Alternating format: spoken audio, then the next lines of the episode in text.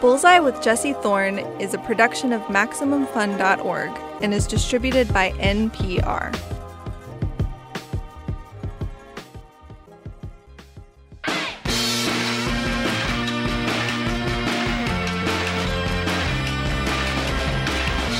It's Bullseye. I'm Jesse Thorn. Jeff Vandermeer is a novelist, and I think if I could sum up his works in a word, the word might be lush. His books are usually surreal, sometimes scary.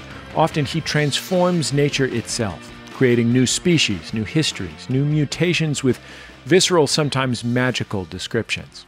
If you know his work, you're probably most familiar with Annihilation.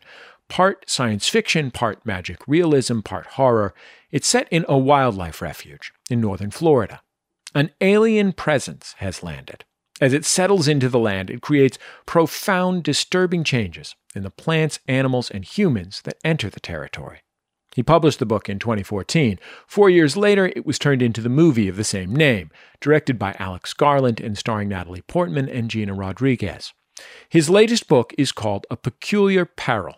Like a lot of his work, it's fantastical and strange and kind of absurd. It's also very funny. Fans of Neil Gaiman or Terry Pratchett or even Douglas Adams will feel at home with it. Maybe that's you, maybe that's a young reader you know. It's definitely a book teenagers can read as well. Anyway, my friend Jordan Morris was lucky enough to get to interview him. Jordan is a comedy screenwriter. He's also the co host of one of my other podcasts, Jordan Jesse Go. Anyway, let's get into it. Jordan Morris and Jeff Vandermeer.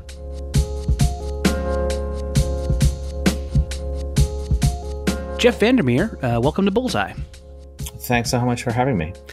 Uh, so your new book, A Peculiar Peril, is uh, it's aimed at young readers, although I'll say it's very entertaining to certain 38 year olds. Uh, it made me wonder um, what kinds of books you were reading when you were the age that this book is pitched at. Well, I was I would say I was reading things like James Thurber's The Thirteen Clocks, and I would say there are other there are other books like that are things I remember because they're things when you go back to them as adults, you find other things to appreciate in them, and and so uh, they kind of change over time. Uh, and then also a lot of British classics, uh, which I can't even remember necessarily. Besides Beatrix, I mean Beatrix Potter is maybe younger than this audience, but since there are so many talking animals in a peculiar peril, I, I did think of, of that a little bit. But um, but I grew up in the Fiji Islands, and so until the age of nine, I mostly had British Commonwealth type books.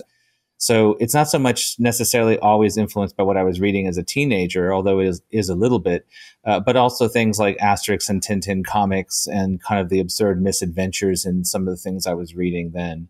Um, there's a scene in Peculiar Peril where two characters braid their beards because of a magic spell. The beards keep growing and they can't cut them. and that's actually a, an ode to Tintin. And then there's also things like the Dark is Rising uh, series, which I thought was a, a, really wonderful teen series that I read as a teenager.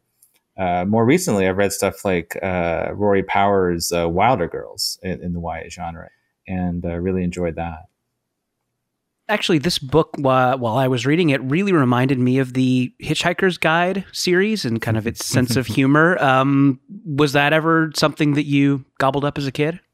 Oh absolutely. I would say that's definitely something that i i read as a teenager. And and it is true that there is a particularly british sense of humor that i absorbed that i think comes out in this series and not just because the main character grew up in this world where he was partly in florida and partly in the uk uh, yeah, so so definitely that, uh, definitely the kind of absurd sense of humor, which is something that you know is present in my other novels, but not to this degree. You know, it's it's present in Annihilation, in the biologist having a, a conversation about whether something's a tunnel or a tower. If you really think about it, it's a very absurd conversation, right? But it's not it's not the primary thing that you're you're encountering when you read. So it was really kind of nice to be able to show that side, which to this point has mostly been displayed, I think, for whatever reason on Twitter. So. When you were a kid, um, was being a professional writer something that you dreamed about, or did it come later? It, it was pretty early on. Uh, when I was in Fiji, you know, my mother was a biological illustrator. My dad was a research chemist who was studying rhinoceros beetles, and so we were very invested in the natural world. And I started keeping a bird watching list as we were going around various places for my dad's research. And that eventually morphed into telling stories about birds. because I began to get a little bored with just listing birds in my journal.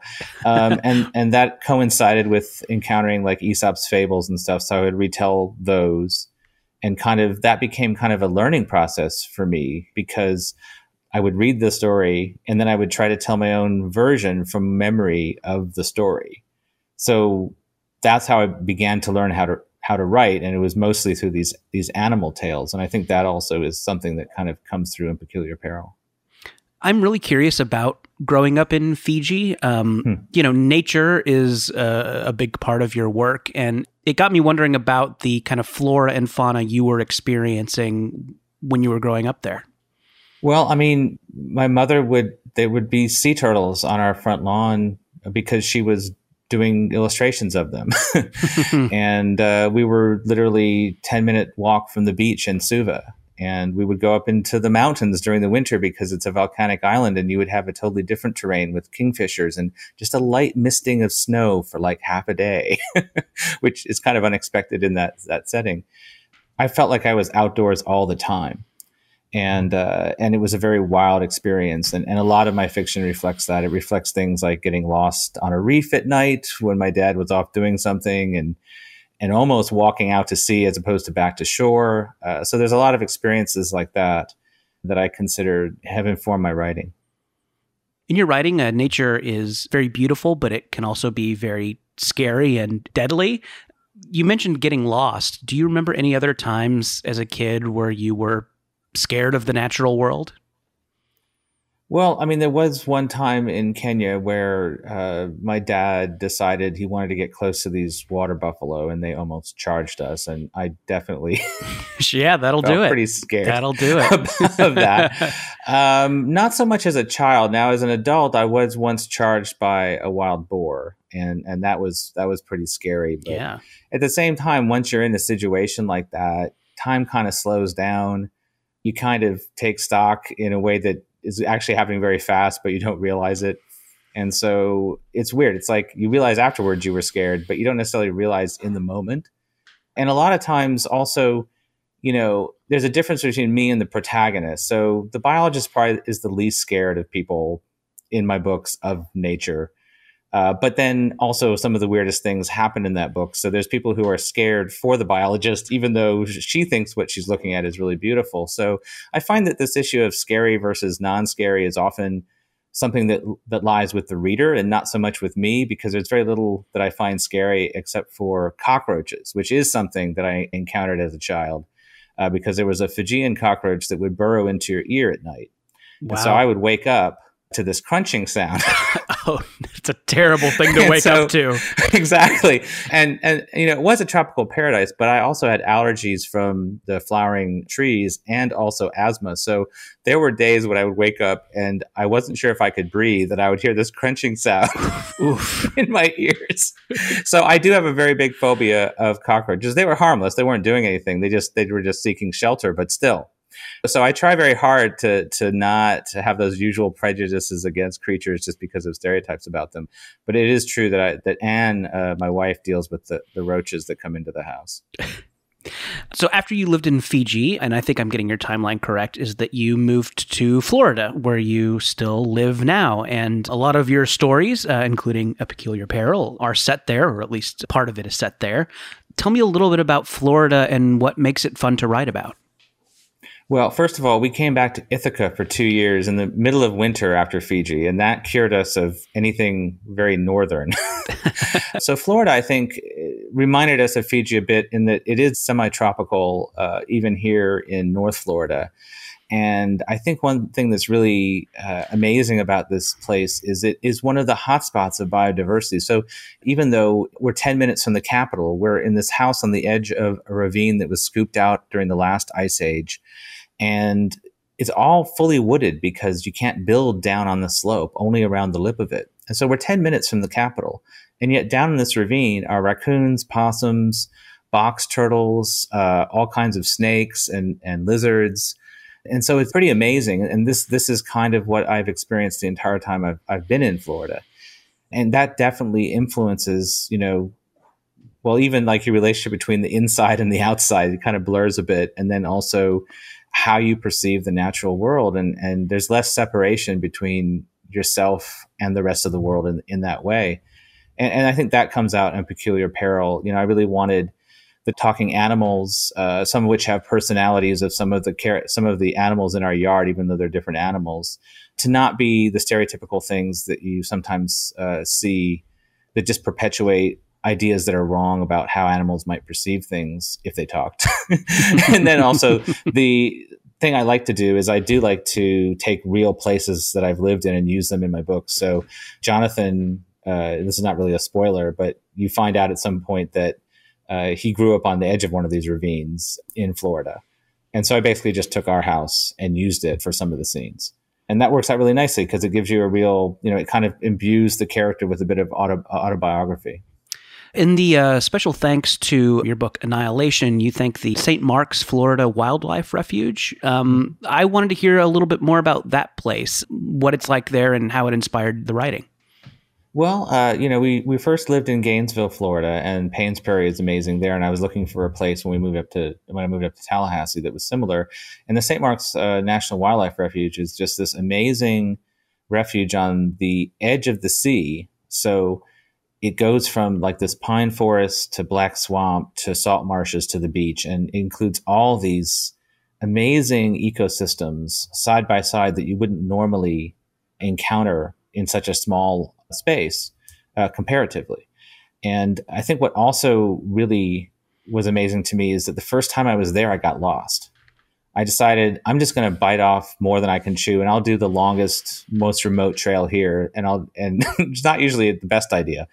And uh, I did the 14 mile trail, not knowing that there was going to be a thunderstorm in the middle of it. And I got so totally turned around and lost my map that I had no idea where I was. And it was one of those things where you know I don't carry a phone usually. Um, except sometimes a little phone that I can call for emergencies, but but nothing that would like have a map. And so for for a good 30 minutes i had this experience that a lot of us don't really have anymore which was i was totally lost and i had hmm. no idea where i was. And i was in the middle of a thunderstorm and there were a ton of very aggressive gators around which usually doesn't bother me but it was like in the middle of mating season. So um, and i had also on this this one also this first time seen wild boar even though they hadn't charged me which kind of unnerved me because they are really the biggest threat out there. And so I think that element of of the unknown and being lost like that really fed into my imagination, and I think it's one reason why Annihilation is set there and why it's been so inspirational because that first experience was to, so dynamic. As a as a proud Floridian, I was wondering if you were familiar with the Florida man you know line of jokes um the I, concept I am, yeah. and I am, and, and I understand, and I do find it humorous. I try not to buy into it because my theory is just that every other state has just as many boneheaded individuals. They just don't have a hashtag. but it is also true that there are so many different Floridas, you know, like literally politically, socially, and other ways. And we have so many people coming in from out of state that change the dynamic of how things are that I think that does come into play to some degree and I cannot deny uh, that it does. It does sometimes. It's hard for me sometimes to to, to defend the state, um, and one reason that I do is because we are still this wild place that that is in danger from development and whatnot of going away and there is so much uh, of value here and, and so that in all seriousness is why i don't really play into that because i feel like then people miss the the other things that are great about the state but but i i do admit that that there there there is a spark of something there that uh, that I really wish was a little less visible. and also, if there was a hashtag Montana man trend, we might see some crazy stuff That's coming true. out of That's Montana. True. Yeah, nothing against Montana in case I ever have to move there, but We'll wrap up with Jeff Vandermeer in just a minute. Does he think a novel with a message can reach people? We'll hear more about that after the break. It's Bullseye from MaximumFun.org and NPR. I'm Guy Raz, and on NPR's How I Built This, how a simple splash of color accidentally launched Sandy Chilewich into a 40 year career as a designer, entrepreneur, and creator of the now famous Chilewich placemat. Subscribe or listen now.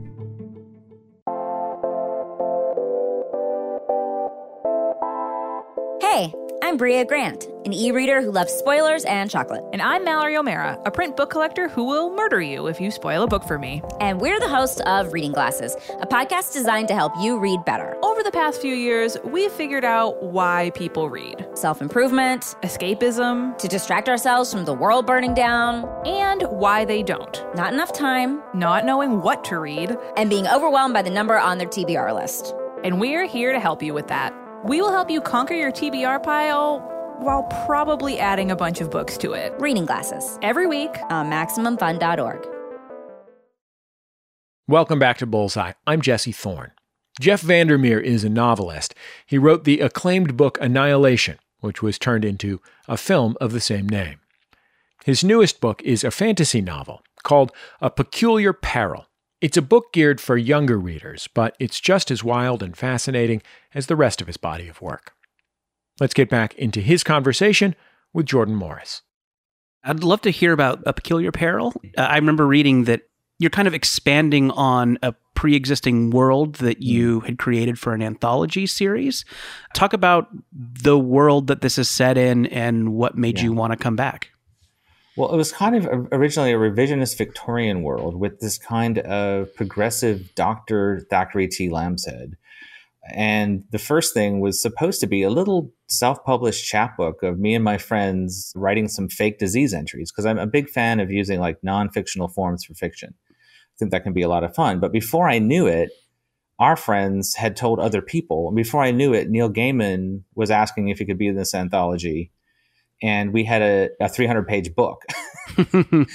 and that eventually found first a, a, small publisher and then a large publisher. And they were literally fake disease guide entries, but everyone had been very ingenious in using the format so that they it didn't read like you were just reading a bunch of entries. There was a lot of like almost scene building in, in, in much of it.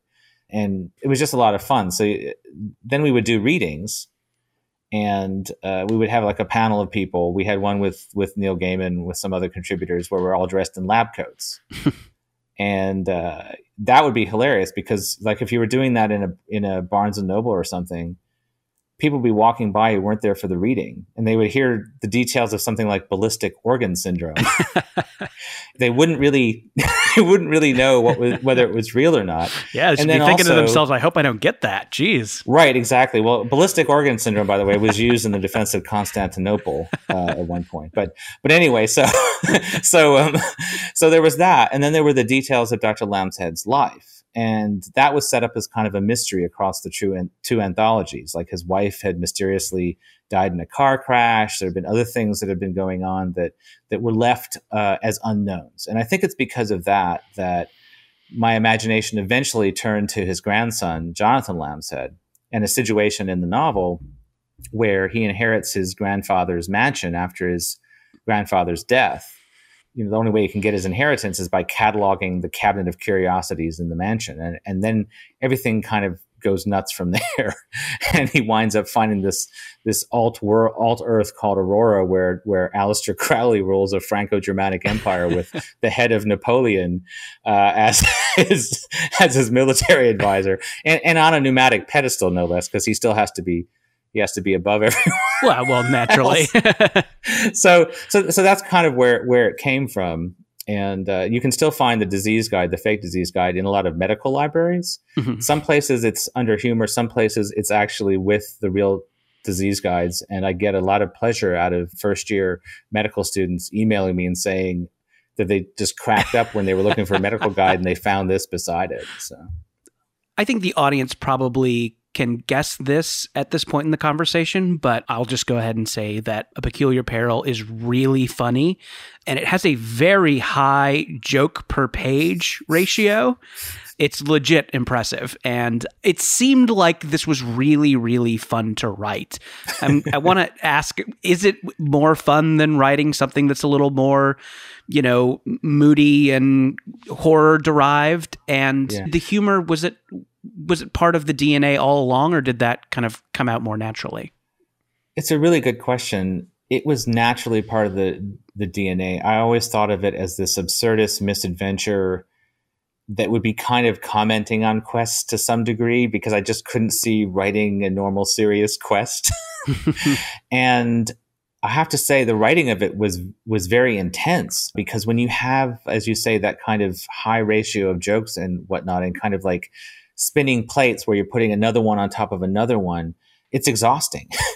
so it was very fun to write, but I wrote it slower than a lot of things. Like if I wrote a chapter, I was done for the day. I was exhausted. and uh, in this particular case, I did obviously revise for certain things, but that kind of comic density was there from the very beginning, and it was kind of the engine that drove things. And it was something that in some cases felt a little more serious and sometimes less so. Like Crowley is not serious, but the bombast of him feels familiar from the real world now. Right. And uh, so it was a joy to write. It was a different kind of satisfaction. Like I just finished Hummingbird Salamander, this eco thriller, and I had to channel a lot of dark things into it, but it, it, was very cathartic to write. There was something satisfying in the catharsis. But here, yes, it was a joy. It was just an exhausting joy. One of the very weird, unexpected things in this book is that the villains are kind of alternate universe versions of historical figures. You mentioned yes. Aleister Crowley and uh, Napoleon's head. Um, talk about using these historical figures as mm. villains and why you thought to do that instead of just, you know, creating an all new evil wizard.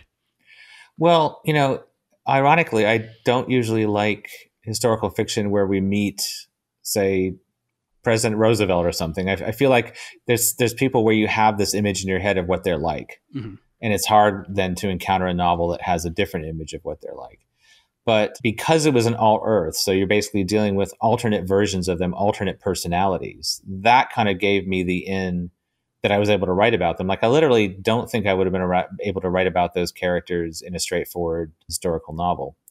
But because they're existing in a place with this very wild magic and because they're transformed, that kind of gave me license. It also gave me license to play around with history. So I actually know a lot about European history and I know a lot about European literature and like the decadent movement and all these ridiculous writers, some of whom are actually in in the text, like Alfred Kubin, and then of course more famously and not ridiculously Kafka. But I didn't worry too much about adhering to well, how would this split off from this on our Earth to create something in an alt Earth like that? It was more like, oh, Napoleon's head is in it. Well, he's not at the same time period as Crowley, but that's okay because they've kind of like kept him in cold storage as a head. Charlemagne is fine because they've resurrected him from a bog, right? So, um, and, it all makes sense. It all the, makes sense. Yeah, and Kafka is not a writer. That's another thing I thought about is I thought about, well, what are they doing instead of what they were doing in this world? So Kafka is not really a big, big surprise, but Kafka is actually writing the magical scripts on a wall that defends Prague uh, instead of writing stories. um, and he's amphibious, um, which I thought would just be, I mean, that just seems like a no brainer. Yeah. But yeah, so, so, so I think it's mostly because I have absorbed so much of this history that that I was able to just kind of like come out with the absurdist versions. And I was waiting for reviewers to take me to task for that, but I think it must be working because they just kind of went with it. Your um your book Annihilation was turned into a movie and if the trades are to be believed, there's a uh, more adaptations of your work coming. Yeah, and I'm just curious what it's like doing an adaptation of your work. I mean, a novel writing is I imagine a pretty solitary endeavor, although, you know, you have editors and friends helping, obviously. But um, what is that like taking something that you did largely on your own and then opening it up to a lot of other cooks? Well, first of all, it's it's extremely surreal that it's even happening. The way my career went is I self-published my first collection after having published maybe 60 stories and selecting what I thought were the best ones. And then my early work, my early novels were published by small presses that were then eventually picked up by commercial presses, and now I'm published by FSG. So so the idea back in the day, like if someone had come back in time and said, eventually there'll be a movie made of one of your books, I would have been like, I am just working towards being on the remainder table in a chain bookstore. so so there's this unreal element to it still for me where I just cannot believe the stuff that got rejected for so long in many cases before it got published is even potentially going to be on the screen. Then, with regard to collaboration, famously on Annihilation, I did not have anything to do with it. But what I did do is I observed the process as much as possible from as many different angles as possible because I really learned very well from mimicry and I don't like involving myself until I know what it is I'm in, you know, what what makes sense, how I'm not getting in the way and things like that. So the thing that is happening now is that Borne has been optioned by AMC for a series, and uh, it's you know going out to potential showrunners. And there, I'll be more of a creative consultant. So I'll be creating like the Bible, depending on what the showrunner actually has as a vision for the show, and and also potentially down the line, I might write an episode. Uh, but there again, I need to see someone else beginning to turn it into something. And then there's another thing where you know, Annihilation was hilariously enough not something where I could track how that process worked because there's like literally like almost no lines of dialogue from the novel in the in the movie. right. so I couldn't exactly, you know, uh, track how that happened. Uh, so now now that process is ongoing, and I will become gradually more submerged in this. But at the end of the day, I'm a novelist and I like to tell stories, and so it's unlikely that I will become a screenplay writer or anything like that. I heard you on a podcast called um, 10 Things That Scare Me. And oh, yeah. this came out in, in 2019. And you mentioned that one of your fears is that art with a message can't reach people. You have the great example of someone who listens to the Sex Pistols and yet mm. absorbs no values from the Sex Pistols. so that was released last year, and obviously a lot of things have happened since last year. Um, how are you feeling now about including messages in your work? Well, I'm not really trying to deal with the thing we're in now. I think, and a lot of writers are saying this, and I think wisely, it takes a long time to kind of like absorb the thing that's happening now. And so, anyone who's feeling angst about not including that in their work, I think they should should not not worry about it. It's it's not something for fiction writers right away. It's something that comes out later. But with regard to the messaging, like Dead Astronauts, the last uh, novel I had out, was the direct result, in some ways, of talking to a radical environmentalism class. And somebody raised their hand and said, Well, I really liked Annihilation, but I would have appreciated a more direct environmental book, a more direct message. And so I took that as kind of a challenge, regardless of whether I feel like it will change minds I thought that the message I was getting, and I got this a couple of times from the younger generation, is that they wanted something more didactic. And maybe if it was more didactic, it would have more of an impact. You know, I've always been somebody who wants to lead you into something where you begin to think about it, not throw it in your face. But Dead Astronauts is much more didactic. And the way I made up for that is by being more poetic at the same time to kind of distill the didactic quality. And Hummingbird Salamander is another vehicle for that, and that it's an eco thriller coming out next year, where a woman living a very ordinary life re- receives something very extraordinary from a dead woman, and is plunged into a whirlpool of wildlife tra- trafficking and uh, eco terrorism, where again it allows me to directly deal with these things. And so I think I think the jury's out on whether how direct this influence is, but even on Annihilation I will say that, especially in the last couple of years, there have been a lot of people who have come up to me and said, well, not during the coronavirus, maybe emailed during the coronavirus, but but they have they told they you have, from six feet away. they told me from afar, very afar, but um, that they they have young people going into environmental science is the biggest one that I get. And then the subsidiary thing that happens, which is because I talk about the yard on Twitter, the number of people every week who say, I stopped using herbicides and pesticides, or I started planting native plants for the wildlife, or, or things like that. So it didn't really show up on that show, but there's this subsidiary thing where the novels are the vehicle, the fact that people, a lot of people read them, is the vehicle for being able to kind of espouse the same values in the non-fictional world, and that's maybe where the influence comes from. Uh, so, so you can't say the novel isn't part of it because without the novels, no one would be listening to me. They probably shouldn't be listening to me anyway, especially after reading about giant talking marmots. But, you know, you mentioned Twitter. I think this is a good segue into talking about your your Twitter presence, which I am a, a big fan of. Oh, I recommend everybody follow Vandermeer, and, and you you have a lot of wildlife photography on there, just uh, things I imagine you're seeing around your house and your yard. Yeah. And yeah, and every time I see a new animal pop up, I'm like, ah, Vandermeer's going to turn that into a monster. I just know it. um, talk about being online. I think a lot of mm. authors um, aren't, or at least a lot of my favorite authors are not very mm-hmm. online. But yeah, you always seem to have a good stream of jokes and observations and mm. and talking with fans. Yeah, why is that something you make time for in your day?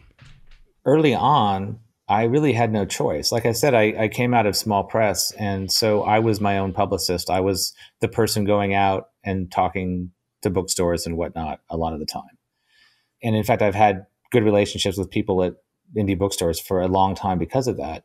But part and parcel of that is that I've I've had to kind of put myself out there, and and I, f- I feel like it's been part of the fact that especially early on what i was writing was very surreal. So it wasn't easy to describe in like a line or something. So i had to put in that extra effort. And i think that it just naturally then it felt natural to continue that kind of relationship through twitter and, and facebook uh, but also to have fun with it. I, I really don't want to be pitching you my novel 24 7 i want to be engaging in a kind of creative play and having a conversation with people and what's really hilarious to me is when I started posting pictures from the yard and animals, I thought for sure I would lose thousands of followers because they've been mostly like book recommendations before that. And instead, I'm I'm getting I think I have forty six thousand followers now, and that's like thirty thousand more than two years ago when I started posting the yard photos. So that was like astonishing to me uh, that people would care. And uh, so now it's just like finding the right balance. Like I know some days I post too many photos of baby raccoons. you can never have too many photos of baby raccoons. I, or, I dispute that premise. or like, but but then sometimes things kind of suggest story. Like last week when I discovered that I there's this rabbit called the with the hashtag is the the traitor Jesse Bun because this traitor was eating my wildflowers.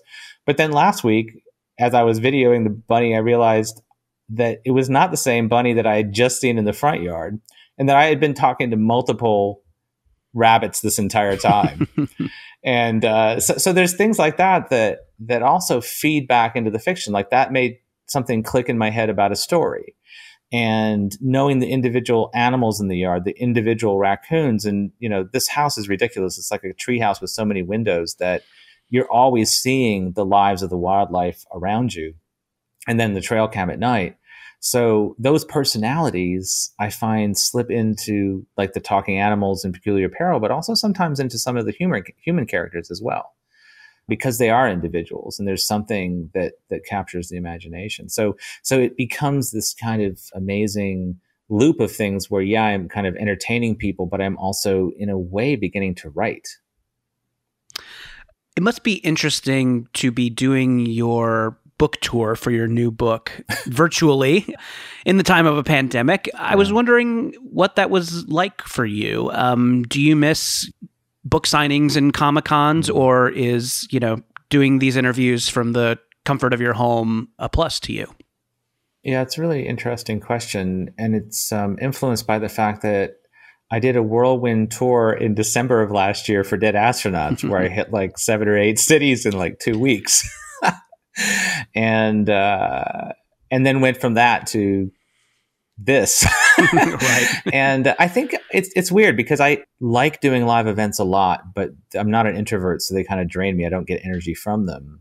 So I thought it would be fine doing things remotely, but it turns out that I really I really like that live audience reaction. Like even for serious books, I usually tell funny anecdotes ahead of time or I, I, I read a funny bit. And so you usually get some kind of reaction from that unless you've, you've really tanked. and so I really do miss that. And I find that things like Zoom actually, in some ways, exhaust me more, like, or exhaust me in a different way. Uh, at the same time, it has opened up so many opportunities, I think. People who are introverts and don't tour much or don't like doing those things probably feel a lot freer and and more liberated doing something on Zoom. So I don't know. It's something you're still like still in the middle of of figuring out. But I, I did a Zoom thing uh, yesterday where I got to see some writers I really like and have known for a while, and it was like this is just an excuse to see old friends that I can't see otherwise. You know. So, well, Jeff VanderMeer, thank you so much for talking to us on Bullseye. Oh, thanks so much for having me. It was a lot of fun. Jeff VanderMeer. His newest book, A Peculiar Peril, is on sale now at independent bookstores all over the country. Jordan Morris, who conducted the interview, also has a new thing out. He's a writer on the brand new Disney Plus Space Muppet talk show, Earth to Ned. So go check that out. That's the end of another episode of Bullseye. Bullseye is produced from the homes of me and the staff of Maximum Fun in and around greater Los Angeles, California, where our coworker Kira just installed fun disco lights in her bedroom, and now all of her video conferences totally rule. The show is produced by Speaking Into Microphones. Our producer is Kevin Ferguson, Jesus Ambrosio, and Jordan Kauwling are our associate producers. We get help from Casey O'Brien. Our interstitial music is by Dan Wally, also known as DJW. Our theme song is by The Go Team. Thanks to them and their label Memphis Industries for letting us use it. You can keep up with the show on Facebook, Twitter, and YouTube. Just search for Bullseye with Jesse Thorn. I'm on Twitter at Jesse Thorn. I think that's about it. Just remember, all great radio hosts have a signature sign off. Bullseye with Jesse Thorn is a production of MaximumFun.org and is distributed by NPR.